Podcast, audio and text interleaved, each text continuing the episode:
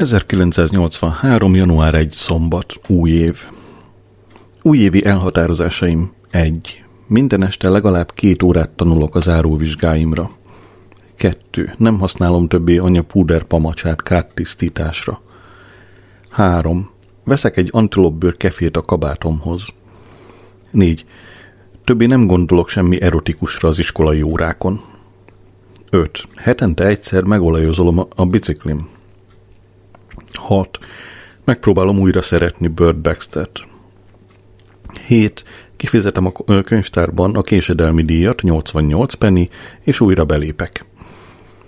8. Újra összehozom anyát és apát. 9. Lemondom a Superman előfizetést. Január 2. vasárnap. Ma felmérést végeztem a külsőmről. Tavaly csak néhány centit nőttem, úgyhogy bele kell nyugodnom, azok közé fogok tartozni, akik sose látnak jól a moziban. A bőröm teljesen tropa, a fülem eláll, és három forgó van a hajamban. Sosem lesz divatos, akárhogy fésülöm. Január 3 hétfő. Tárgyalások folynak a szüleim közt a házasság felújításáról. Anya azt mondta, hogyan is sikerülhetne Adrian, annyi mindent kellene elfelejteni. Hipnózist javasoltam. Január 4 kedd. További tárgyalások zárt ajtók mögött. Apa éppen távozni készült, amikor lecsaptam rá, hogy mondjon valamit a tárgyalások menetéről, mire ő nincs mit mondanom, és beszállt a kocsiába. Január 5 szerda. A tárgyalások abba maradtak. Hallottam, ahogy a cukortartó darabokra tört a konyhapadlón, aztán kiabálás, majd ajtócsapkodás. Január 6 csütörtök. Üzenet érkezett közvetítőn rajtam keresztül. A másik fél hajlandó a tárgyalások újrafelvételére. Az üzenet eljutott rendeltetési helyére és kedvező fogadtatásra talált. A hely, az idő és a csecsemőgondozás részleteinek kidolgozását rám bízták. Január 7 péntek. A találkozó egy kínai étteremben jött létre este nyolckor. A megbeszélések egész este folytak, csak akkor szakadtak meg, amikor az egyik félnek haza kellett térnie megetetni a csecsemőt. Január 8. szombat. A felek között nem. A felek a következő közös közleményt hozták nyilvánosságra. A tárgyaló felek megállapodnak abban, hogy Pauline Monica Moll és George, George Alfred Moll megpróbálnak kölcsönös harmóniában élni egy hónapi próbaidő tartamára. Ha ezen idő alatt Pauline Monica Moll továbbiakban PMM és George Alfred Moll továbbiakban GAM megszegik az itt következő megállapodást, az egyezmény semmisnek és érvénytelennek nyilvánítatik, és automatikusan folyamatba tétetik a vállási kereset beadása. Az egyezmény. Első pont. GAM örömmel, morgás és célozgatás nélkül végzi a háztartási feladatokból jogosan ráeső részt. Második pont. PMM higiénikus és elfogadható körülményeket teremt a hálószobában saját tér felén. Harmadik pont. Vasárnap ebédidőben mindkét fél vendéglőben étkezik. Negyedik pont. A házasságból származó gyermekek, Adrian és Rosie Moll, tisztességes és egyenlő figyelmet élveznek mindkét fél részéről. Ötödik pont. A pénzügyi kérdések minden pénteken este 7 órakor megbeszélés tárgyát képezik. Hatodik pont. PMM számára külön bankszámla nyittatik. Hetedik pont. Egyik fél sem bonyolódik flörtbe, csábításba vagy házasságtörésbe, a másik nem valamely tagjával, a másik fél tudta és beleegyezése nélkül. Nyolcadik pont. PMM visszatartozik csavarni a kupakot a fokrémes tubusra használat után. 9. pont. GAM kitartozik mosni saját zsebkendőit. 10. pont. Az otthon falain kívül mindkét fél korlátozás nélkül űzheti kedvteléseit, hódolhat politikai érdeklődésének, részt vehet a megmozdulásokon és társadalmi összejöveteleken. 11. pont. GAM kihajítja mindkét posztó lovagró nadrágját. 12. pont. PMM köteles abba hagyni a Dorin Slater epizód állandó fölemlegetését, GAM ugyanezt köteles tenni, lásd Lucas epizód. Életbe lép a mai napról, kelt 1983. január 8-án, Pauline Moll, George Moll, első tanú E. Moll, második tanú Rosie Moll, kézjegye X.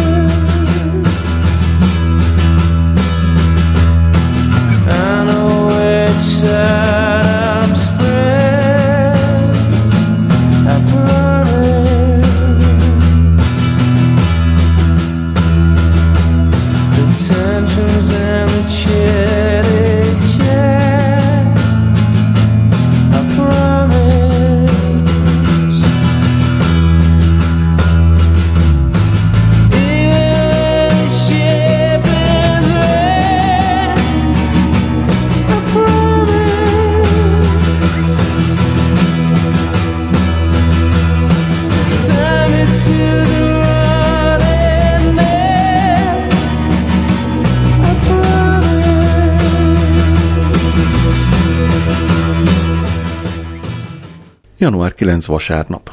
Apa a hátsó kertben elégette a két lovagló nadrágot. Míg az égő ruha foszlányait piszkálta, azt mondta, ez legalább egyértelmű helyzet. Nem tudom, hogy a nadrágjára értette, vagy az életére. Január 10 hétfő. Elkezdődött az a rohadt tetves suli. Mindenki az új zsebszámológépét villogtatta. Az irhabundám nagy visszhangot keltett, ahol csak megfordult, már pedig mindenhol megfordult. Sokkal érdekesebb sem, hogy az öltözőben hagyhatnám.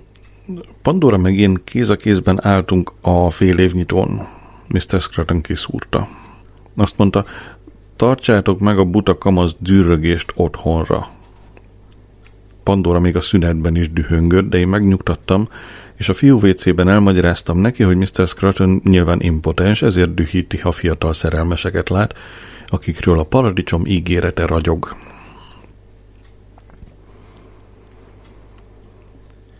Január 11 kedd. Este láttam a tévében Roy Hatterslit. Hízik. Ha választások lesznek, fogyókúráznia kell. A nézők nem szeretik a kövér politikusokat, tessék csak megnézni, mi lett churchill a háború után. Azért rúgták ki, mert túlságosan elhízott. Ezt mind onnan tudom, hogy ma történelemből megnéztünk egy filmet a második világháborúról. Ha a memóriám fejlődik, lehet, hogy történész leszek. Január 12. szerda. Nigel homokos klubot alapít a suliban. Eddig ő az egyetlen tag, de érdemes lesz megfigyelni kilépbe. Láttam, hogy Ace Combine Henderson aggodalmas pofával sündörög a plakát körül. Január 13 csütörtök. Mr. Scruton elrendelte a homokos klub bezárását.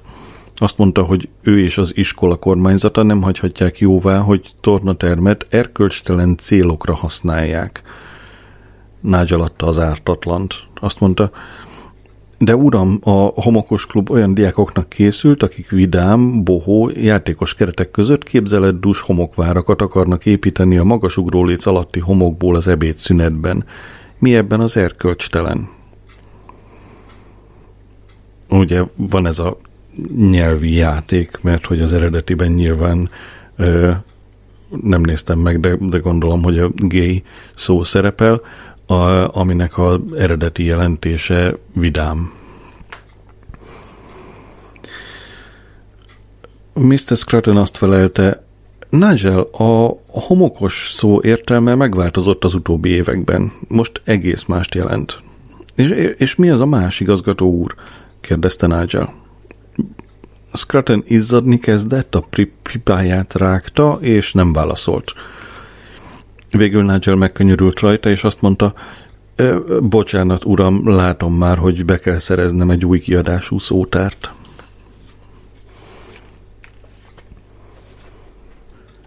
Január 14 péntek. El kell mennem meglátogatni Bertet. Úristen, bár sose kerültem volna össze vele, csak púpa hátamon. Január 15 szombat. Hetedik nekifutás, mert mindig elbicsaklik a hangom valahol. Nem a minőség vagy a tartalom miatt, hanem mert a hangommal van valami, na, hangommal van valami gond. A szokásosokon kívül. Szóval január 15 szombat. Új vicc hullám söpört végig a sulin. Véleményem szerint ezek az úgynevezett viccek igazán gyermetegek.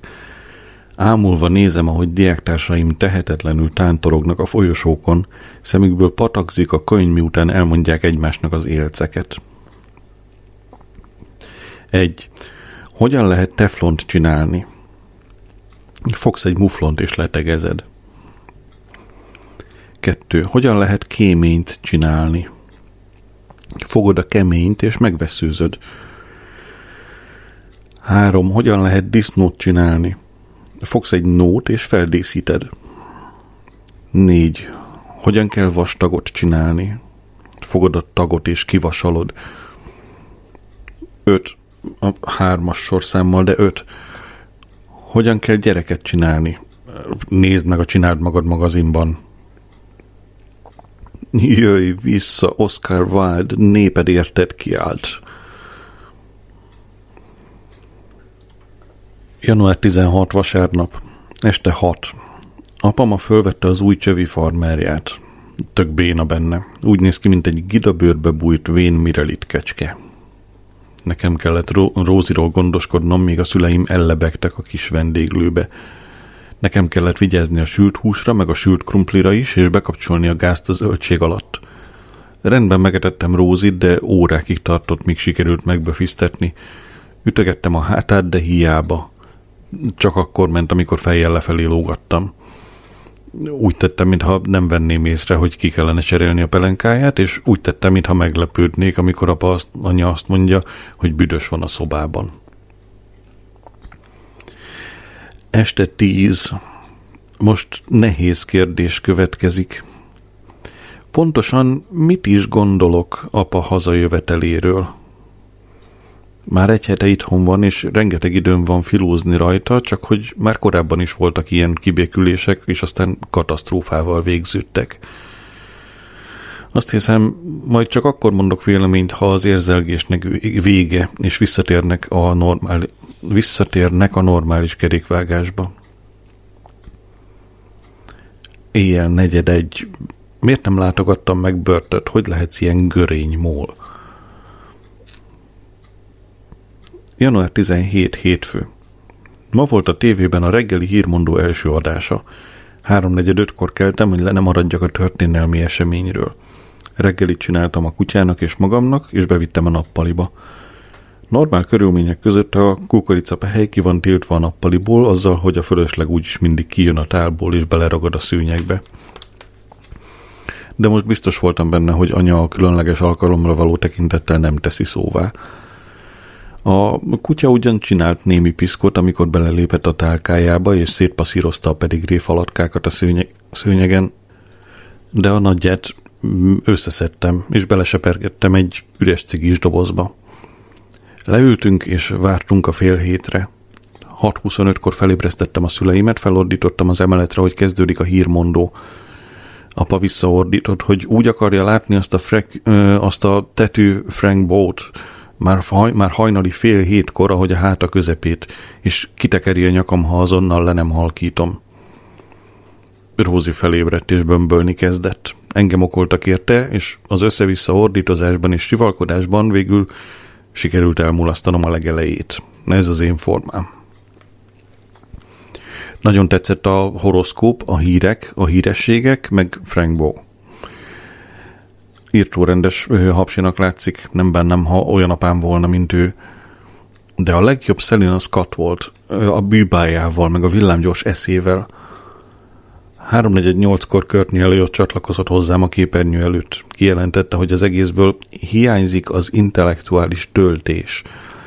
És ő továbbra is kitart a negyedik műsor mellett a walkman Elkéstem a suliból, mert Frank egészen kilencig nem nyithatta ki a pesgőt. Panaszlevelet írtam a BBC elnökének. Tisztelt Uram! Engedje meg, hogy gratuláljak új műsorukhoz, a reggeli hírmondóhoz. Láttam az első adást, és nézetem szerint igen kiválónak minősíthető. Azonban én és társaim elkéstünk az iskolából, méghozzá a pesgő kései felbontása következtében. Ez vagy tizenéves közönségük vérlázító semmibevételéről, vagy sajnálatos időérzék hiányról tanúskodik. Nekem és a hozzám hasonló millióknak reggel kell beérnünk az iskolába. Javaslom, uram, hogy alaposabban gondolják végig a dolgokat. Végezetül azt kérném, hogy jövendő adásaikban a figyelemre, figyelemre méltó eseményeket, például amikor Ernest Hemingway legújabb könyvéről beszélnek, vagy felolvassák Diana hercegnő horoszkópját, fél kilenc előtt sugározzák, kivéve a pénteket, amikor nincs reggeli Isten tisztelet. Szíves válaszát előre is köszöni az ön tiszteletteljes híve a 15 éves és 9 hónapos Adrian Moll. Január 18 kedd. Lord Franks közzétette jelentését a Falklandi háborúról, de ennél többet nem nyilatkozom, míg át nem tanulmányoztam a mai Guardian vezércikket a kérdésről. Este fél tizenegy nem találom a Guardian-t, nincs a szokott helyén a kutyakosarában. Január 19 szerda. Megtaláltam a Guardian-t, a szemétládában volt. Abba tekerte anya a tegnapi elhasznált, eldombható pelen- pelenkákat. Határozottan tiltakoztam nála. Azt a szánalmas kifogást találta, hogy elfogyott a cserélhető műanyag háztartási hulladékzsák. Cserélhető? Mhm. Január 20 csütörtök. Általim, álmaimban Selina Scott kísért. Múlt éjjel végigjárta az utcánkat, mindenhova becsöngetett, uborkát árult. Vettem tőle egy fél tucatot, és a tárcámban lévő 50 fontos bankóval fizettem. Félinken elmosolyodott, és azt mondta, esdve kérlek, hány éves vagy jó uram? Mire én azt feleltem, elmúltam 15 bájos leányka. Ekkor a kutya a képenbe mászott, és felébredtem. Megpróbáltam elmondani anyának az álmomat, de nem volt hajlandó meghallgatni. Azt mondta, a másik álmánál csak egy unalmasabb van, a másik problémája. Január 20 csütörtök, nem ez már volt. Január 21 péntek. Múlt éjjel Szelina meg én magányosan neveztünk az Atlanti óceánon. Szelina kiesett a csónakból, és lenyelte egy delfin. Beúztam a delfin gyomrába, hogy vele legyek. Egész hangulatos volt. Ittunk egy pohár pesgőt, aztán kiúztunk, és visszamásztunk a csónakba, ahol ott találtuk Frank Boat. Éppen Pandorát tanította, hogyan kell a futball eredményeket felolvasni.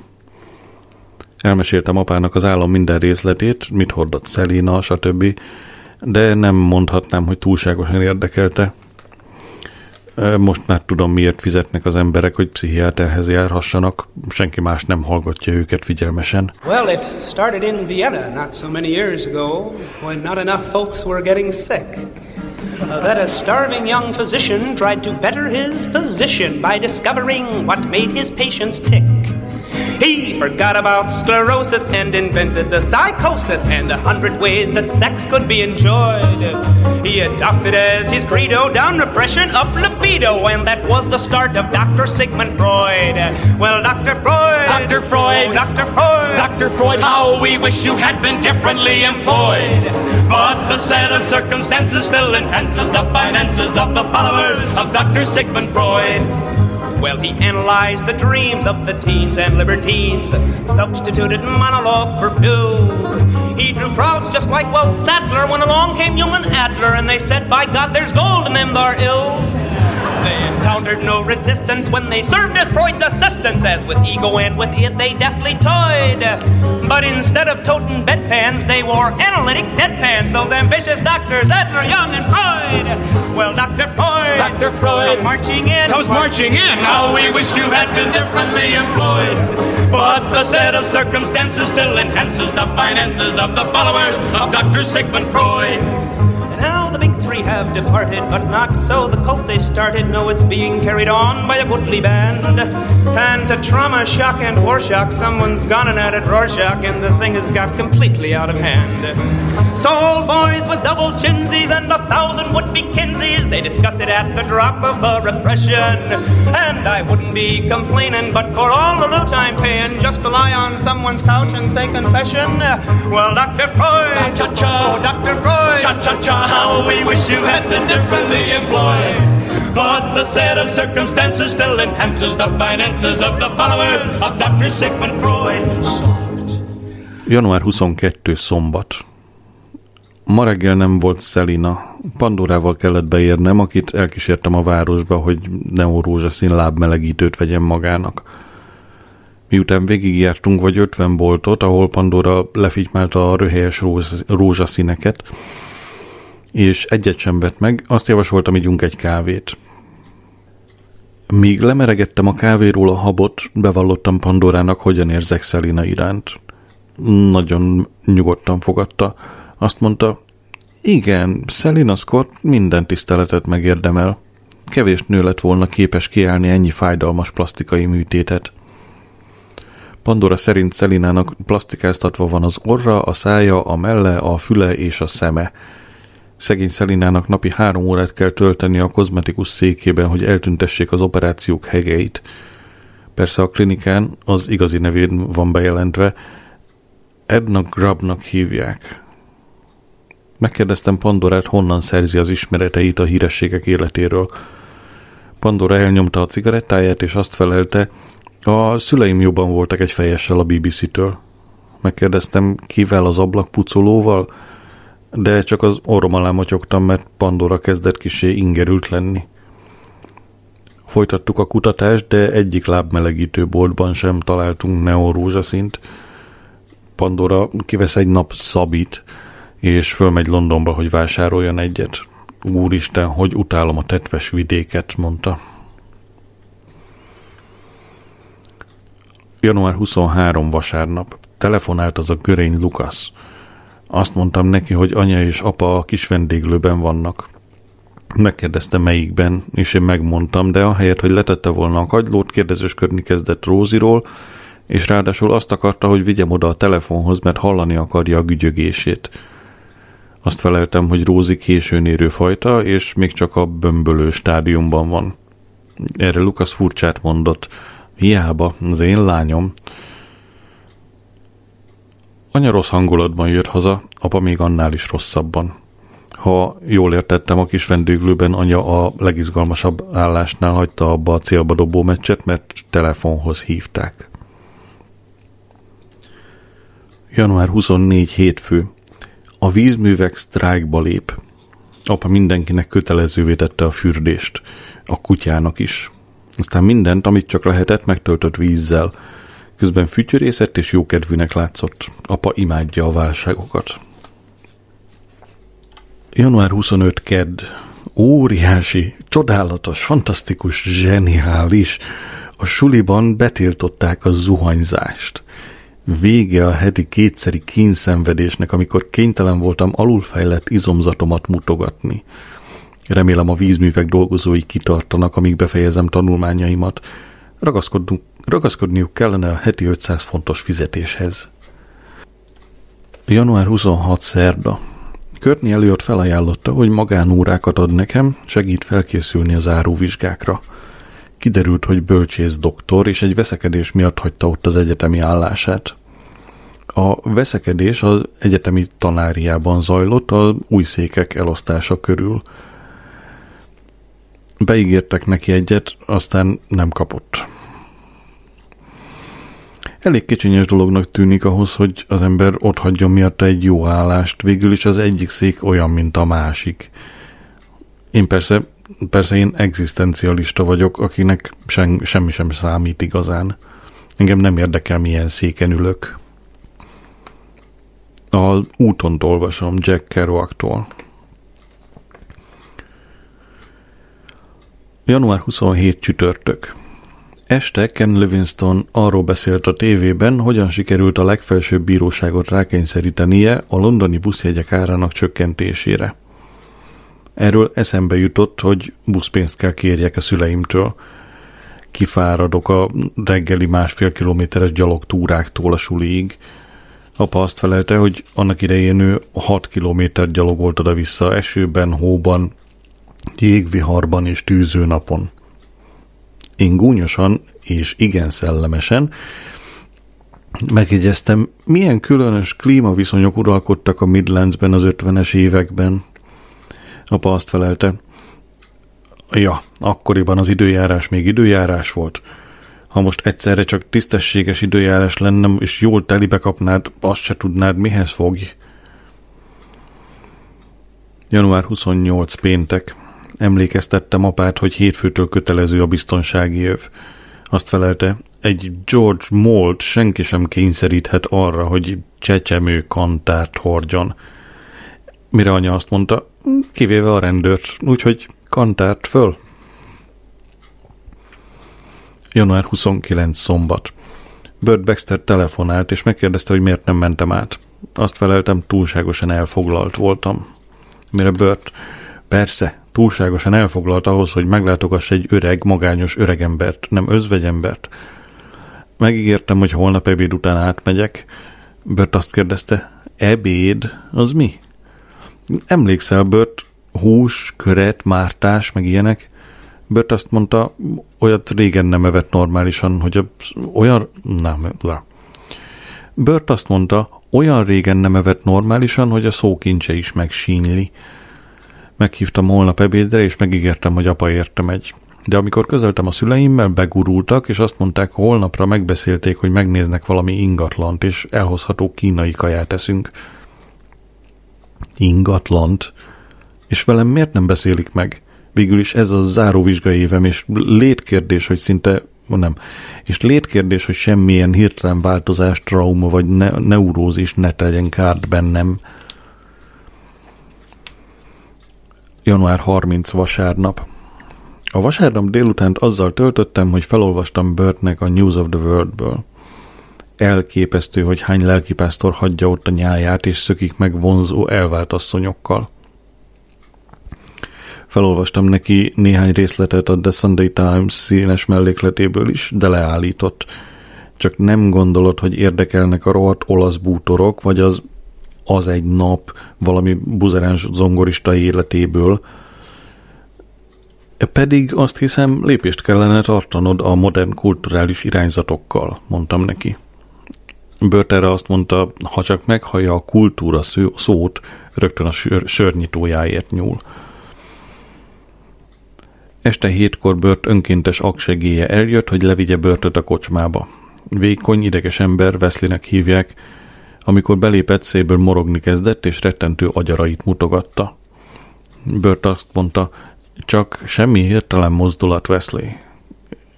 Saber harapása még a vicsorgásánál is rosszabb. Nem tudtam megállni, hogy kicsit föl ne vágjak. Hanyat fordítottam Sabert, és a hasát vakargattam. Még a cirkuszi trükköt is megcsináltam, berúgtam a fejem Saber szájába, de nem tartottam ott sokáig, Saber szája bűzlik az olcsó kutya eledeltől. Miután Wesley és Bert elment, kitakarítottam egy kicsit. Bert párnája alatt megtaláltam Bert és Quinny esküvői képét. Elgondolni is furcsa, hogy öreg, büdös és ronda emberek is lehetnek szentimentálisak. Január 31 hétfő. A suli felé menet Nigel meg én azzal szórakoztunk, hogy jeleztük a sofőröknek, hogy ha elfelejtették becsatolni a biztonsági jövüket, senki sem köszönte meg. Február 1 kedd. Az új házassági szövetségen ma jelentkeztek az első repedések. Pénzügyi vita.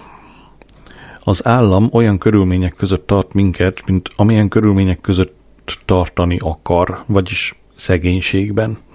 A szüleim viszont egyszerűen nem bírják elviselni, hogy szegények. Engem nem zavar, mert hozzászoktam, soha életemben nem volt több pénzem heti három fontnál. Február 2. szerda. Épp az Afroditi örökség közepén tartottam, amikor az ajtóban megjelent Lukasz, és Rózit követelte. Apa azt mondta, hogy Rózi nagyon elfoglalt, és nem lehet zavarni. De Lukasz ordítani kezdett azon a harsogó repet fazék hangján, úgyhogy apa beengedte, mert nem akarta, hogy a szomszédok kibeszéljék.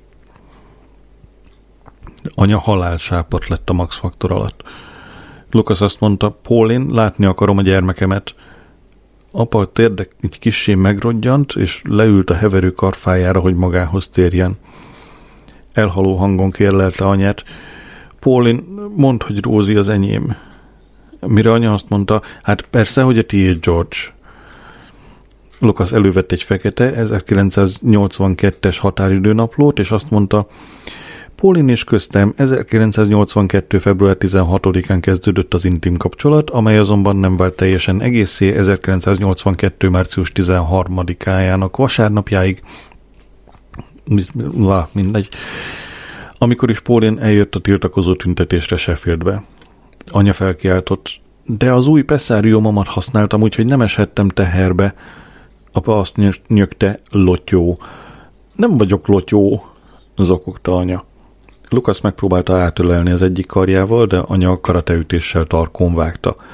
Mindenki megfeledkezett róla, hogy én is ott vagyok, míg csak ki nem rohantam a szobából azzal, hogy nem bírom ezt az örökös bizonytalanságot. A szobám felé menet elfutottam Rózi bölcsője mellett, a lábujjaival játszott, és egyáltalán nem volt tisztában azzal, hogy a földszinten épp most dől el ki az apja. Február 3 csütörtök.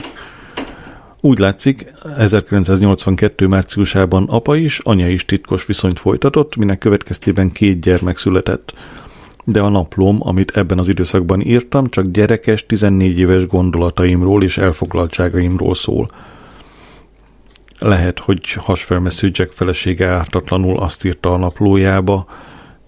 Este 10 óra 30, Jack késik, tán túlórázik a hivatalban – éjjel 12.10, Jack hazajött, csupa vér, elütötte egy ganégyűjtő kocsi.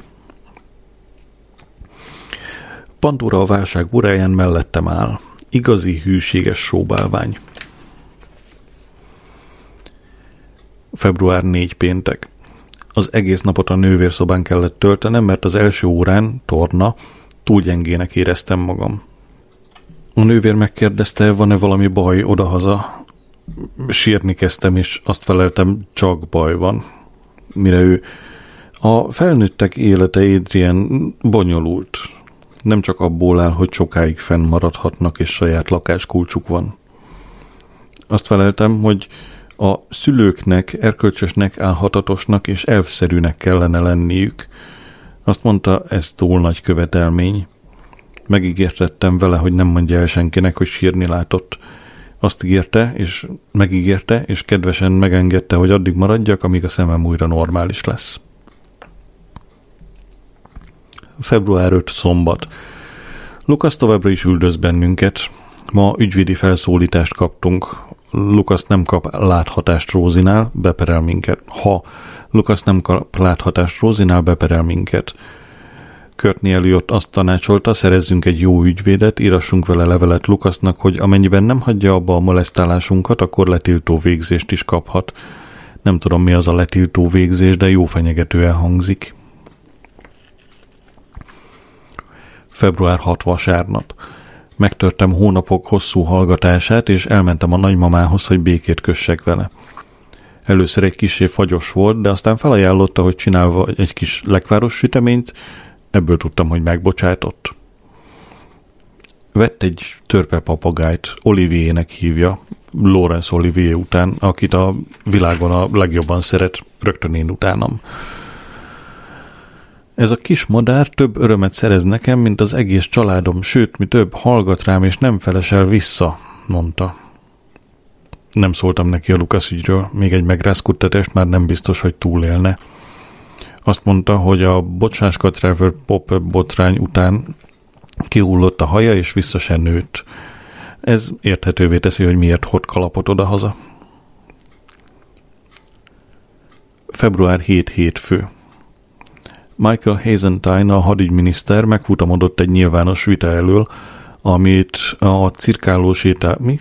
A cirkáló rakétákról kellett volna folytatnia a nukleáris leszerelési mozgalom vezetőivel.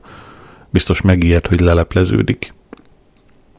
Nálunk is valami hasonló történik. Apa nem hajlandó beszélni Pandora anyjával, aki házassági tanácsadó. Rózinak jön a foga. Napi hat partedlit fogyaszt. Állandóan csurog a nyál szájából, úgy néz ki, mint egy veszett kutya. Február 8 kedd. Ne is kérdezzék, hogyan bírom elviselni a hosszú iskolai órákat. Ne is kérdezzék. Úgy járkálok, mint valami mosolygó robot. De a lelkem sír, sír és sír. Ha a tanárok tudnák, hogy már egyetlen durva szótól is könyvbe lábad a szemem, azzal ütöm el a dolgot, hogy kötőhártya gyulladásom van, de néha alig úszom meg. Ma jár le a próbaidő. Éjjel egy. A fejek, felek megállapodtak az egyezmény meghosszabbításában. Can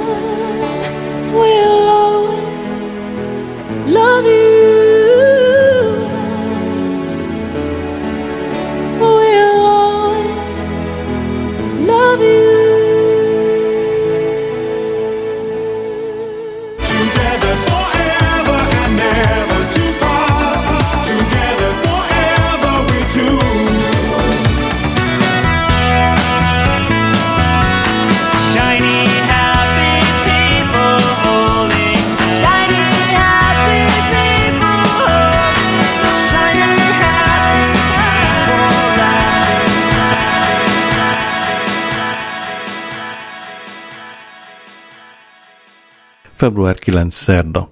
Az IRA elrabolt egy Sherger nevű versenylovat. Pandorát jobban érdeklik a lógyötrelmei, mint az enyémek. Azt kérdeztem, hát nincs te neked semmi rálátásod a dolgokra, Pandora? Azt felelte, nincs. Sergen, tel, sergött telivér, és fantasztikusan érzékeny, rettenetesen szenvedhet. Nem tudom, kihez forduljak segítségért. Lehet, hogy Londonba szököm. Február 10 csütörtök. Ami Londont illeti, meggondoltam magam. A Guardian szerint a levegő ólomszennyeződése teljesen a londoniak agyára megy. Február 11 péntek. Szereztünk egy Cyril Hill nevű ügyvédet. Szigorú levelet írt annak a görény Lukasznak, figyelmeztette, hogy szálljon le a családunkról. A levél 20 fontunkba került. Február 12 szombat. A hangulat odahaza olyan sűrű, mint a barack lekvár. Inkább meglátogattam börtöt. Alig fértem be az ajtón az önkéntes szociális gondozóktól. Sorban álltak, és bört parancsára vártak, de egyik sem volt hajlandó tisztába tenni szébört.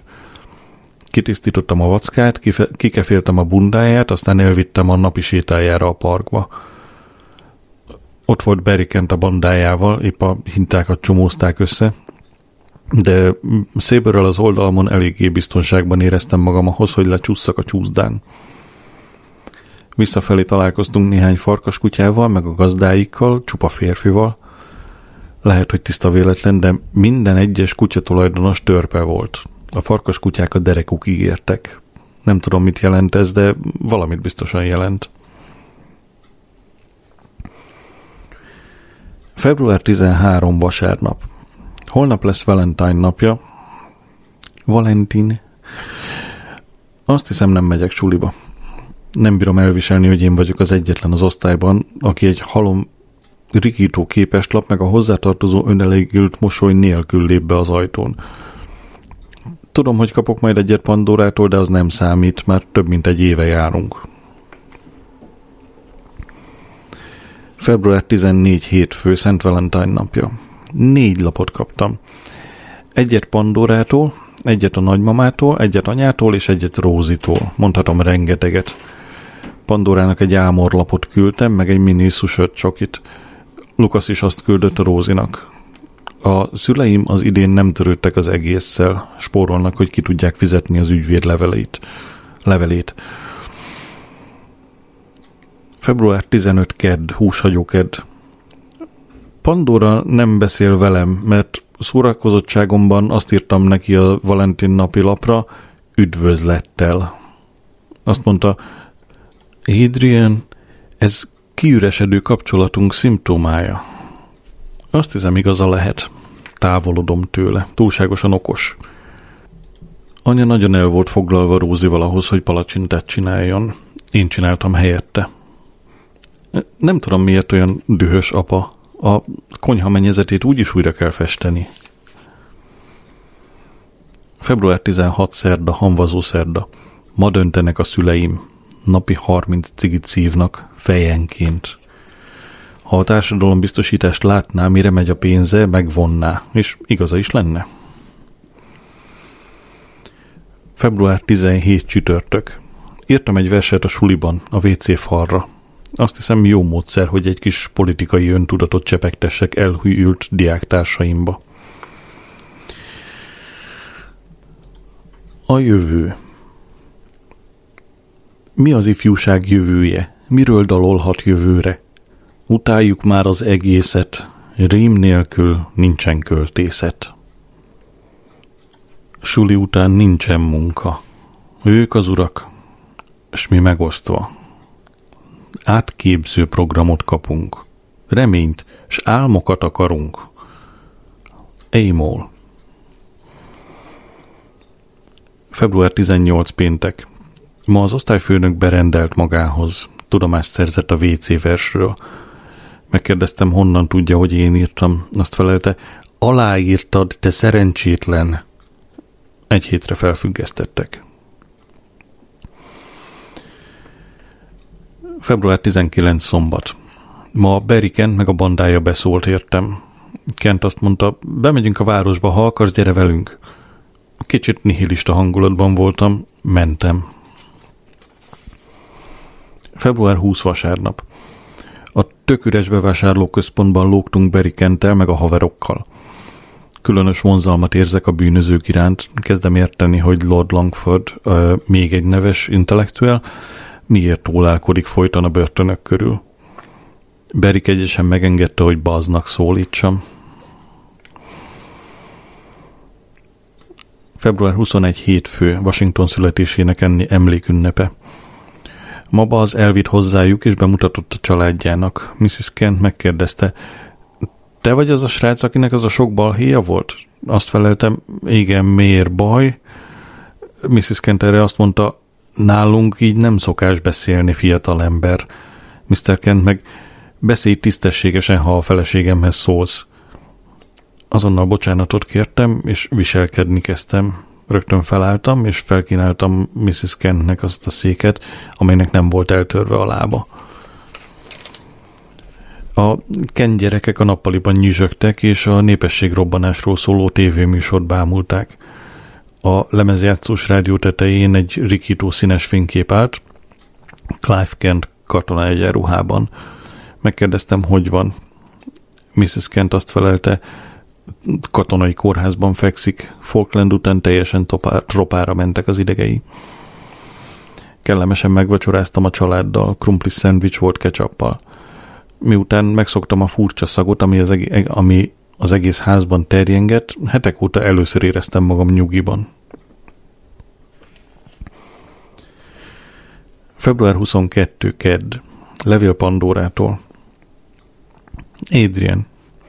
Mivel úgy látszik szívesebben időzöl tolvajok és társadalom ellenes deviánsok társaságában, azt hiszem legjobb, ha befejezzük. Más ösvényt választottál, mint amelyen én kívánok haladni a világban. Köszönöm a kellemes órákat, Pandora Braithwaite. Február 23. szerda. A, ma pénzt vettem ki a takarékból, és megvettem az első pár kőkemény, valódi proletár bakancsomat. Tökös barna, tíz pár cipőfűzőjukkal. Három centit nőttem benne. Február 24 csütörtök. A fél estét azzal töltöttem, hogy a krimó előtt, krimó előtt átsorogtam a bandával. Szellemes megjegyzéseket tettem az elhaladó csajokra, és megröhögtettem a bandát.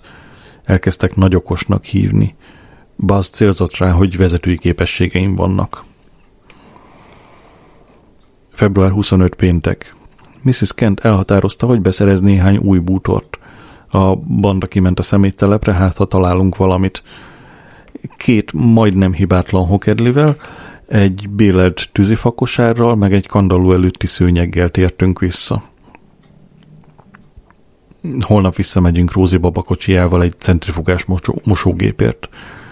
Mrs. Kent nagyon örült a zsákmánynak, azt mondta, micsoda égbe kiáltó bűn, hogy ilyesmiket kiszórnak az emberek. Mr. Kent két hónapja állástalan, amióta a tejüzem bezárt. Úgy látszott kicsit szégyenkezik, amikor behoztuk a bútort. Hallottam, ahogy azt mondja feleségének, ásó kap a szemét domb, mi? Ida. Február 26 szombat. A babakocsit rendben kikölcsönöztem, de sajnos Rózival együtt. Ki kellett venni, és a szeméttelepről hazáig kézben cipelni. De jó kislány volt, és egyszer sem sírt. Mrs. Kent oda volt az új mosógépért, amikor lepucolta egész jól nézett ki. Mr. Kent szétcsavarozta a hibás motort, és elkezdte megtisztítgatni a kandalló előtti szőnyegen. És Mrs. Kent nem morgott. Anya falra mászna. Még azt sem engedi apának, hogy az öngyújtóját a nappaliban töltse meg. Február 27 vasárnap. Jó hír. A mosógép működik. Ma egy csomó szürke pelenka lógott Mrs. Kent szárító kötelén. Meséltem neki az Ariel fehérítőről. Azt mondta, majd holnap veszek, ha megkapom a családi segít. Február 28 hétfő. Rózinak kijött az első foga. Még mindig vérzik a mutatóujjam. Március 1. Kedd. Az estét a bandával a kínai büfé előtt töltöttük. Rákcírmot vá- rákcsáltunk. Nem is tudom, mikor volt utoljára könyv a kezemben. Ahelyett, hogy olvasnék az életről, élem. Március 2. szerda, Szent Dávid napja.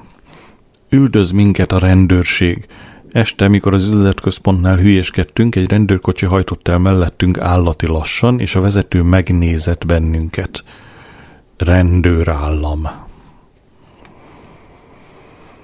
Március 3 csütörtök. A körzeti megbízott Gordon törzsőmester felkereste a szüleimet, és figyelmeztette őket, hogy egy rossz hírú galerihez csapódtam.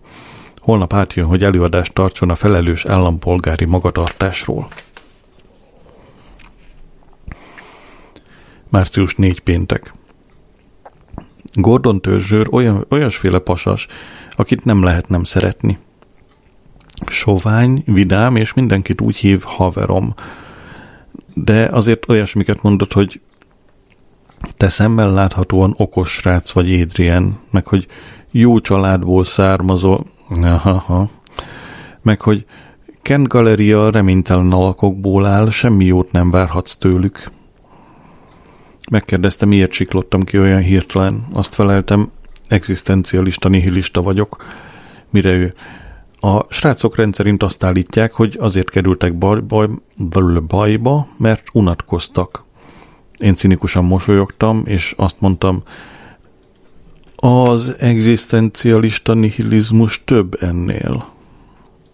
Mondhatni mély benyomást gyakorolt rá a szókincsem. Később bejöttek a szüleim, és olyan közhelyeket mondtak, mint idehaza nagyon tisztességesen viselkedik. Apa, meg hogy Barry Kent térítette rossz útra, anya. Mikor a törzsőr elment, kitisztítottam a csizmám, és aludni mentem a kutyával. Március 5 szombat. Nagymama felhívott, és azt mondta, az a hír járja az örökzöldeknél, hogy rossz társaságba keveredtem. Áthívott egy teára. Nem akartam menni, de van valami a nagymama hangjában, amitől az ember engedelmeskedik a parancsainak. Mégis átmentem. Süteményt sütött az ele- elektromos kandallón, és közben elmesélte, hogy apának 1953-ban gyűlt, meg a baja a rendőrséggel. Azt mondta, almalopásért kapták el, én meg szegény nagyapád majd belehaltunk a szégyenbe.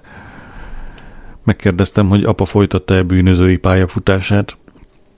Nagymama azt felelte, igen, egyre mélyebbre süllyedt, később már körtét és szilvát is lopott. Kíváncsi voltam, hogyan győzték meg apát, hogy hagyjon fel a bűnözéssel. Nagyapád jól elnáspángolta az öve csatos végével, mondta nagymama. Szegény apa, ez érthetővé teszi, miért szorult bele annyi düh. Március 6 vasárnap. Nem is olyan izgalmas bandatagnak lenni, mint kezdetben hittem. Más se csinálunk, mint üzletközpontok, meg szeles játszóterek körül lógunk. Néha arra vágyom, hogy a szobámban üljek és olvassak a, kutyám, a kutyával az oldalamon. Március 7 hétfő. Épp most jöttem vissza egy hideg, tök unalmas este után. Azzal telt, hogy csendes éjszakákon üvöltöztünk, nem, csendes utcákon üvöltöztünk. Berikent kiborított egy kukát, csak a vicc kedvéért, de tulajdonképpen nem is volt mulatságos, és erőlködnem kellett, hogy együtt röhögjek a többiekkel. Berikent azt mondta, ha nem csináltam volna, Pedro nagybátyám elveszíteni az állását. Pedro nagybátyja utcaseprő. Miután Beri hazament, összeszedtem a törött üvegeket és visszaraktam a kukába. Nem lenne jó, ha egy kisgyerek belehasalna.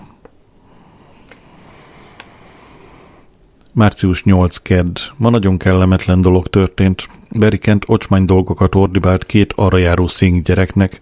Azt mondtam, szállj már le róluk, az mi bajod velük? Beri vigyorgott, utálok mindenkit, aki nem angol. Emlékeztettem, hogy Pedro nagybátyja spanyol, mire azt felelte, "Á, kivéve a spanyolokat. Nem bírom sokáig ezt a kettős életet. Március 9. szerda. Eldöntöttem, hogy nem, nem záró vizsgázom. Úgyis valószínű, hogy meghúznak, akkor meg minek pazaroljam rá a neurózisomat. Szükségem lesz még arra a kis neurózisra, amikor majd írásból próbálok megélni. Március 10 csütörtök. Az új regényem első oldala. Küldtelek. Írta Adrian Moll.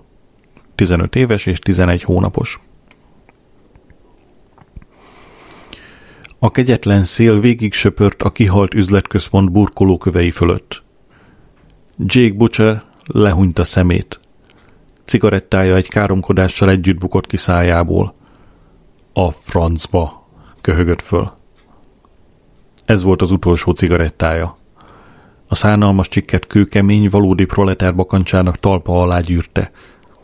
Mindkét öklét anorákja anya még formájú zsebébe sűjesztette, majd maradék kezével megigazította Adidas sportáskája vászíját. Ekkor hirtelen napsugárnyaláb világította meg a szupermarket ablakait. Jézusom, mondta magában Jake. Ezek az ablakok épp olyan sárgák, mint Van Gogh napraforgói. Így, művészet és kultúra dolgain tűnődve múlatta az időt. Rövidesen hirtelen mennydörgés támadt. Jézusom, mondta Jake, ez a mennydörgés épp olyan, mint az 1812-es szimfónia ágyúi. Keserűen húzta fejére anorákja kapucniát, amikor az esőcseppek, mint óriás könycseppek a beton átokföldjére hultak. Mit csinálok itt? kérdezte magától Jake. Miért jöttem ide? dühöngött. Hová megyek? kínlódott.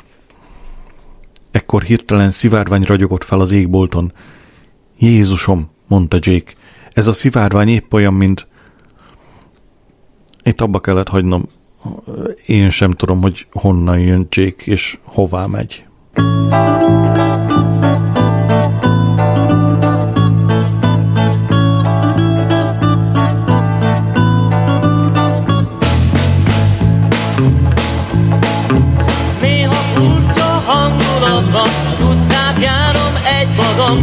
Nincsen semmihez se kedvem De érzem azt, hogy nincs ez rendben így Bár tudnám hova, de hova, de hova, de hova megyek? Hova, de hova, de hova, de hova megyek? Hova, de hova, de hova, de hova megyek?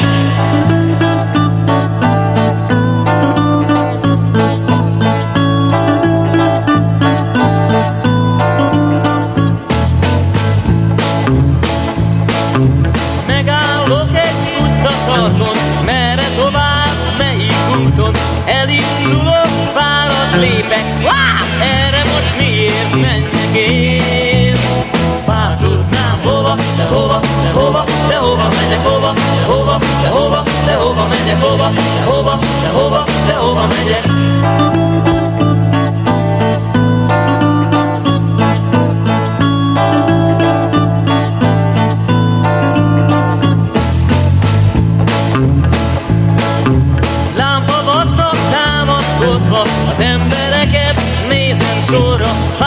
Fáradt arccal, mint sietnek Találgatom, merre mennek ők. Bár tudnám hova, de hova, de hova, de hova jutok hova, de hova, de hova, de hova jutok hova, de hova, de hova, de hova jutok